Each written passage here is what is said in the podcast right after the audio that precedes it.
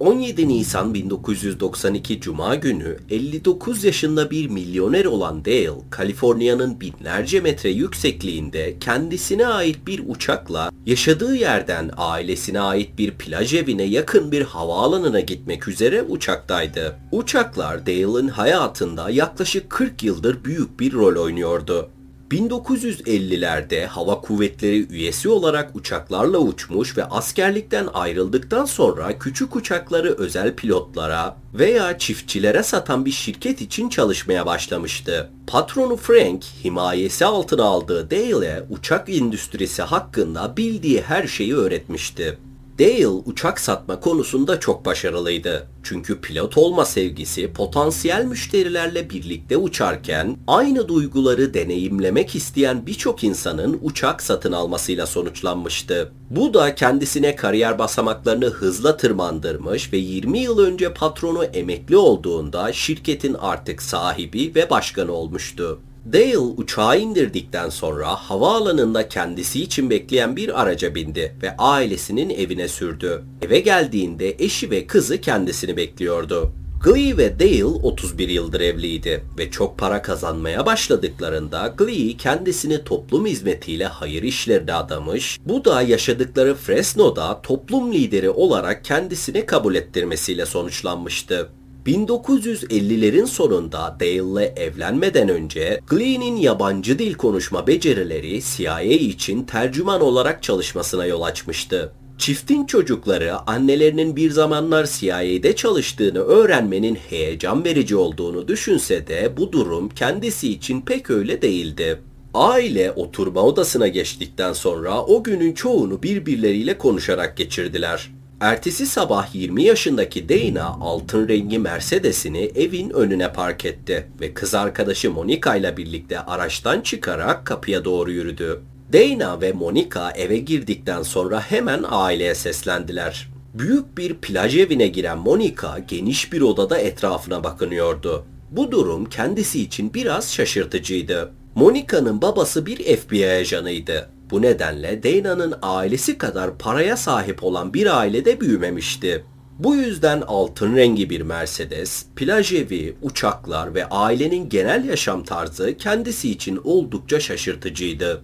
O günün geri kalanında Monica, Glee ve Tiffany ile zaman geçirirken Dana da Dale ile tenis oynamaya gitti. Oyun sırasında Dale oğluyla aile işi hakkında konuşsa da asıl duymak istediği şey okuldaki durumuydu. Dana derslerinin harika gittiğini ve kız arkadaşı Monica'nın kendisine iyi geldiğini söylediğinde Dale rahatlamıştı. Bir süre daha tenis oynayan ikili plaj evine geri döndüler. 19 Nisan günü yani ertesi gün Dale eşine ve kızına plaj evine getirdikleri bavullarda yardım etti. Dana ve Monica Paskalya yemeğini Monica'nın ebeveynleriyle geçirecekti. Glee'nin arabasını yükledikten sonra Dale eşine ve kızına öpücük verip kendi arabasına bindi ve havaalanına sürdü. 3 saatlik bir yolculuktan sonra saat 5 civarı Glee ve Tiffany Fresno'da bulunan büyük evlerinin garaj kapısından girdi. İkili arabadan alacaklarını aldıktan sonra Tiffany mutfağa giden koridora doğru yürüdü ve tam bu sırada Glee düşme sesi gibi bir ses duydu. Tiffany'ye seslendi ancak Tiffany cevap vermiyordu. Endişelenen Glee kızının gittiği koridora doğru yürüdü. Oraya geldiğinde ise korku içinde çığlık atıp geri döndü ve koşmaya başladı.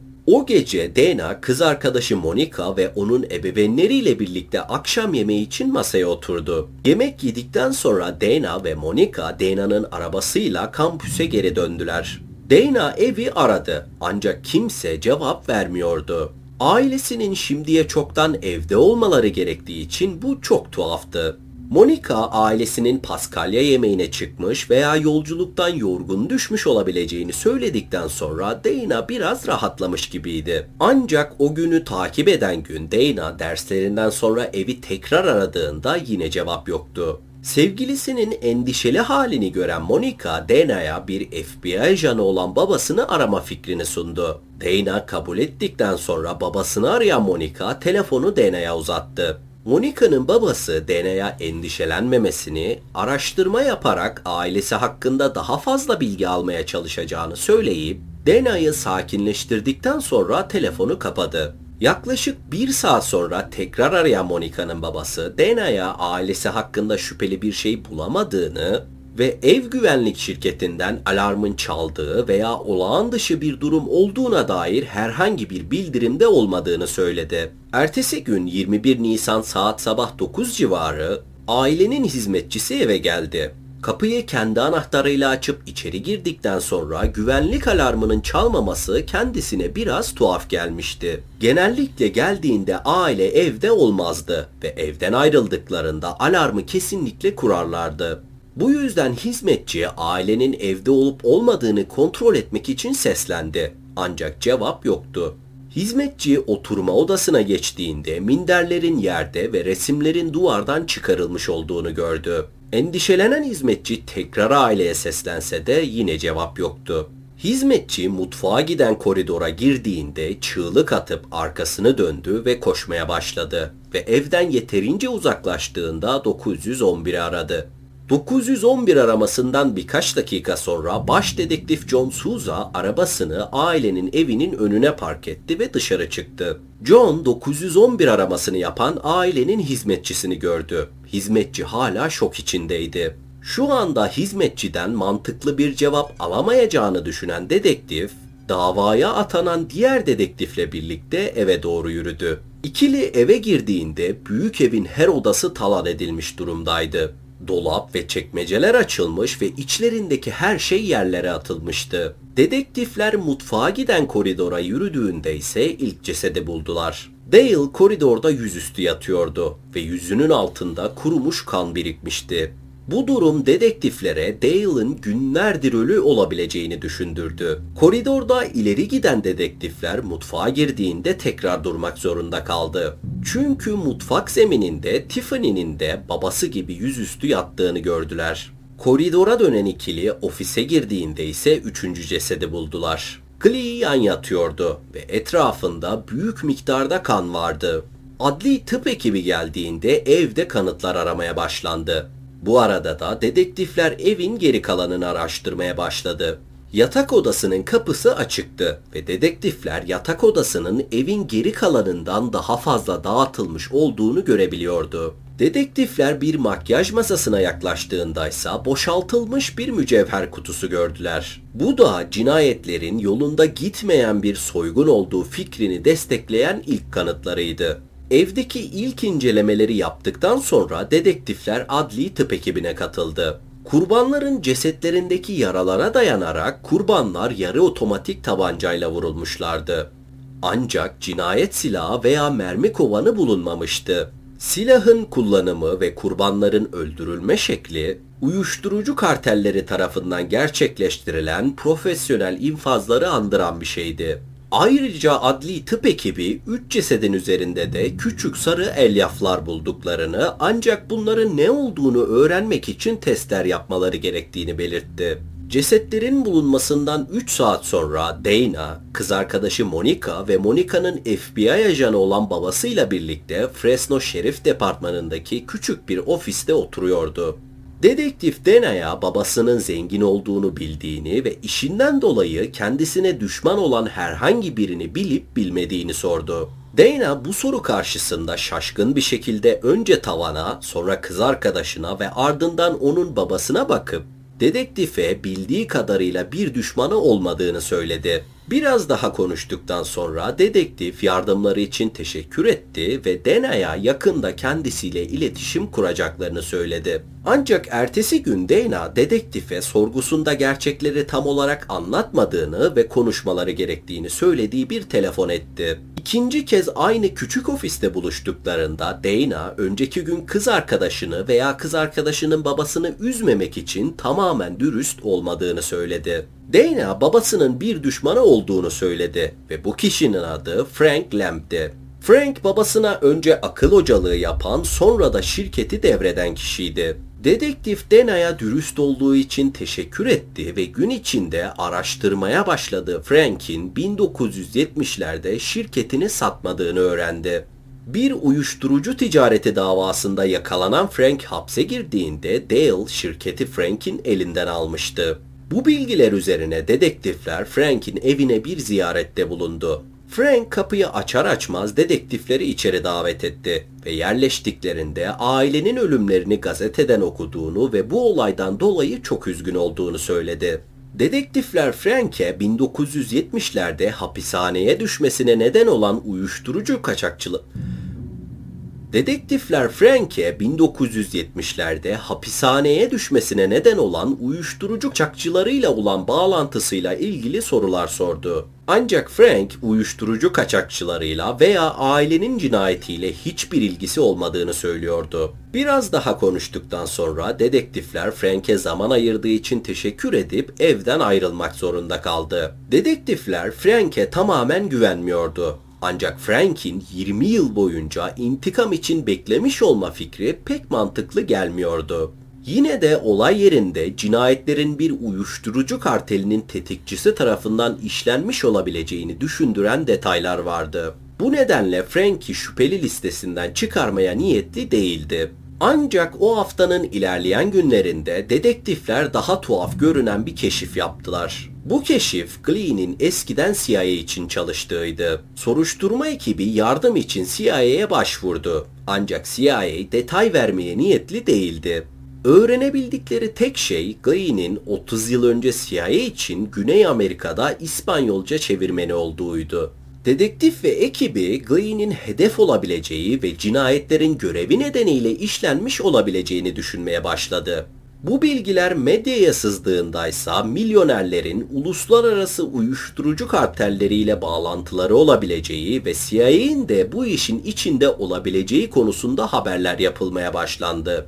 Bu da soruşturma ekibinin üzerindeki baskının artmasına neden oldu. Dana ve diğer aile üyeleri dedektifin veya soruşturma ekibinin bu soruşturmanın altından kalkıp kalkamayacakları konusunda şüphelerini halka açık olarak dile getirmeye başladılar. Soruşturma ekibi tüm delilleri tekrar gözden geçirirken cinayetlerin uyuşturucu kartelleriyle olası bağlantılarına rağmen durumun aslında çok daha basit olabileceğini fark ettiler. Kurbanlar çok zengindi ve evleri soyulmuştu. Ancak çevredeki diğer tüm aileler de çok zengindi ve diğer evlere dokunulmamıştı. Soruşturma ekibi soruşturmayı bu yöne kaydırdıklarında Dana'nın okul arkadaşlarının hepsinin Dana'nın ailesinin paralarını bilmeleri gerektiği ortaya çıktı. Çünkü Dana sadece pahalı markaları giyinip okula gelmiyor, aynı zamanda okul gazetesine verdiği röportajda babasının işinin başarısından ve ailesinin zenginliğinden sıkça bahsediyordu.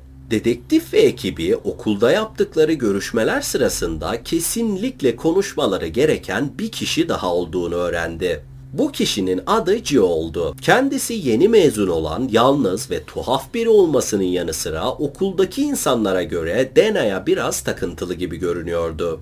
8 Mayıs'ta cinayetlerden 3 hafta sonra dedektif 2,5 saatlik bir yolculuk yaptı. Dedektif Joel'la buluşmayı düzenlemek için telefonda konuştuğunda Joel hakkında tuhaf bir hissiyat edinmişti. Joel polisin annesinin evine gelmesini istemediğini, bu yüzden görüşmenin bir motelde yapılması gerektiğini söylüyordu. Ancak asıl dikkat çeken şey bu değildi. Joel telefonu kapatmadan önce dedektife tutuklanıp tutuklanmayacağını sormuştu. Dedektif kendisiyle sadece konuşmak istediğini, tutuklanmayacağını söylese de Joel'un tutuklanacağı sonucuna varması çok tuhaftı. Dedektif motele geldiğinde Joel arabasını park etmekle meşguldü. İşi bittikten sonra arabasından çıktı ve dedektife doğru yürümeye başladı. Dedektif kendisini tanıttıktan sonra ikili küçük bir odaya girdi ve bir masaya karşılıklı oturdu. Dedektif henüz bir soru sormadan önce Joel tekrar tutuklanıp tutuklanmayacağını sordu. Şaşıran dedektif bunun hakkında neden bu kadar endişeli olduğunu sordu. Joel yıllar önce okuduğu üniversitede bir yurt odasından mobilya çaldığı için tutuklandığını ve o zamandan beri polislerin sürekli olarak kendisini rahatsız ettiğini söyledi. Dedektif çalınan mobilyalarla hiçbir ilgisinin olmadığını söyledi. Ancak Joel'un geçmişte bir soyguna karıştığını itiraf ettiğini de hemen not etti. Dedektif Dana ile nasıl tanıştıklarını sordu. Joel birkaç kez buluştuklarını, pek yakın olmadıklarını ve bir yıl önce mezun olduktan sonra Dana veya okuldaki hiç kimseyle iletişim kurmadığını söyledi. Bir süre daha sohbet ettikten sonra dedektif Joel'a teşekkür etti ve motelden ayrıldı. Dedektif Joel'un kesinlikle bir şeyler gizlediğini ve söylediklerinden daha fazlasını bildiğine neredeyse emindi. Bu yüzden kendisi hakkında öğrenebildiği kadar çok şey öğrenmek istiyordu. Soruşturma ekibinin her şeyi yerine getirmesi ve izinleri alması aylar sürse de sonunda Joel üzerinde tam zamanlı bir gözetim yapma izni aldılar. Ve bu gözetim ilerledikçe dedektif soruşturmada doğru yolda olduklarına inanmaya başladı. Soruşturma aylarca ve ardından yıllarca sürerken soruşturmanın dışındaki insanlar polisin bir şey yapmadığını düşünüyordu. Hatta FBI ajanı olan Monica'nın babası Fresno Şeriflik Departmanı'nın tekniklerini sorgulamaya başlamıştı. Ancak baş dedektif John ve soruşturma ekibi eleştirilere cevap vermek yerine işlerine odaklanmayı tercih ediyordu. 1995 yılının Mart ayında cinayetlerden neredeyse 3 yıl sonra dedektif ve ortağı bir restorana geldi. Bu restoranın barmeninin cinayeti çözeceğine eminlerdi. Dedektif John ve ortağı içeri girip birkaç masa etrafında dolanırken barmen gözlerini etrafa çevirip bir tür kaçış yolu aramakla meşguldü. Çünkü kendisi için geldiklerini biliyordu. Kaçabileceği hiçbir yer olmayan barmen sonunda kaderine razı gelip dedektiflerin kendisine doğru yürümesini izledi. Dedektifler barmeni restorandan çıkarıp arabalarına götürdüklerinde ise sonunda yaklaşık 3 yıldır üzerinde çalıştıkları davanın kilit bilgilerini almış olacaklardı.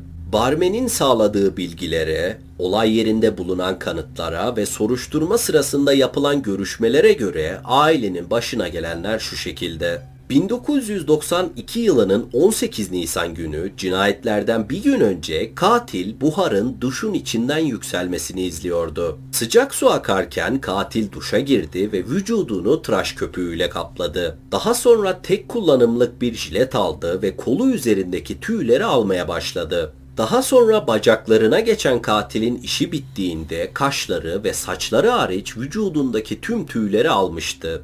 19 Nisan sabahı cinayetlerin işlendiği gün katil siyah giyinmiş, saçlarını örtmek için bir şapka takmış ve lateks eldiven giymişti. Büyük bir çantayla evden dışarı çıkan katil bir yarı otomatik tabanca ve sırt çantasını arka koltuğa koydu. Daha sonra arabasını çalıştırıp ailenin oturduğu eve doğru sürdü. Oraya vardığında arabayı ailenin evinden biraz uzağa park etti. Sırt çantası ve tabancayı alarak arabadan çıkan katil ailenin evine doğru ilerledi. Katil eve vardığında evin arka bahçesine giderek sırt çantasını ve tabancayı çitlerin üzerinden fırlattı.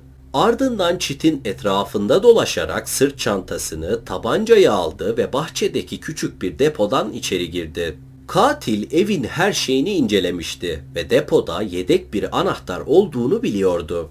Bir el fenerini sırt çantasından çıkaran katil anahtarı bulduktan sonra evin tekrar etrafından dolanıp ön kapıya geldi, kapıyı açtı ve evin içine girdi.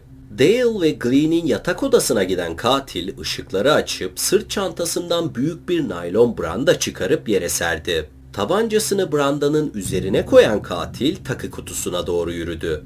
İçindeki takıları boşalttı ve çalıntı mücevherleri sırt çantasına koydu. Ardından branda üzerine oturdu, çantasına tekrar uzandı ve mermiyle birlikte el yapımı bir susturucu çıkardı. Katil tabancasına mermiyi doldurduktan ve el yapımı susturucuyu taktıktan sonra branda üzerinde oturup aileden birilerinin gelmesini beklemeye başladı. Saatler sonra saat 5 civarı katil garaj kapısının açıldığını duydu. Tabancasını alan katil koridora doğru koştu ve mutfağın tam karşısındaki odada beklemeye başladı. Katil giriş kapısının açıldığını ve Glee ile Tiffany'nin konuştuğunu duyabiliyordu. Daha sonra Tiffany katilin hemen karşısından geçerek mutfağa girdi ve katil hemen saklandığı yerden çıkıp tabancayı mutfağa doğrultup ateşledi. Mermi Tiffany'nin başının arkasına isabet etmiş ve Tiffany neredeyse anında ölmüştü. Katil başka bir odadan Glee'nin sesini duydu. Bu nedenle saklandığı odaya geri döndü. Mutfağa kadar gelen Glee katili görmüştü. Glee mutfağa gelip yerde cansız bir halde yatan kızını gördüğünde arkasını dönüp kaçmaya çalışsa da katil koştuğu yönde üç el ateş etmiş ve kendisini durdurmayı başarmıştı. Yere düşen Glee'nin yanına gelen katil hala nefes aldığını görebiliyordu. Bu yüzden tekrar nişan aldı ve ateş etti.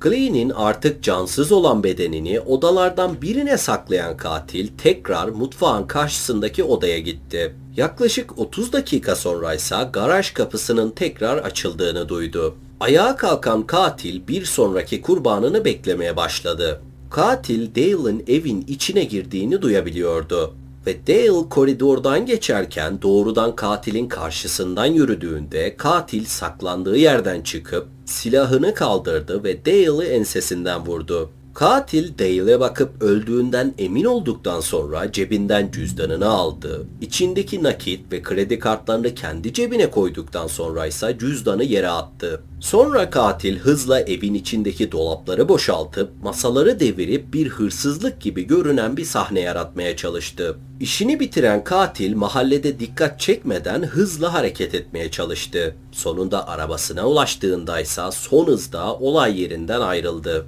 Sonunda eve vardığında yatağına oturdu ve telefonun çalmasını beklemeye başladı. Çünkü arkadaşı ve ailenin en küçük üyesi olan Dana'nın yakında kendisiyle iletişim kuracağını biliyordu. Joel aileyi öldüren kişiydi. Ancak bu cinayetleri Dana'nın talebi üzerine işlemişti. Joel'un dedektife söylediğinin aksine aslında Joel ve Dana çok yakın arkadaştı ve parayla kadın gibi Joel'un ulaşması zor olan şeylerle kendisini şımarttığı bu arkadaşlığın bitmesini istemiyordu.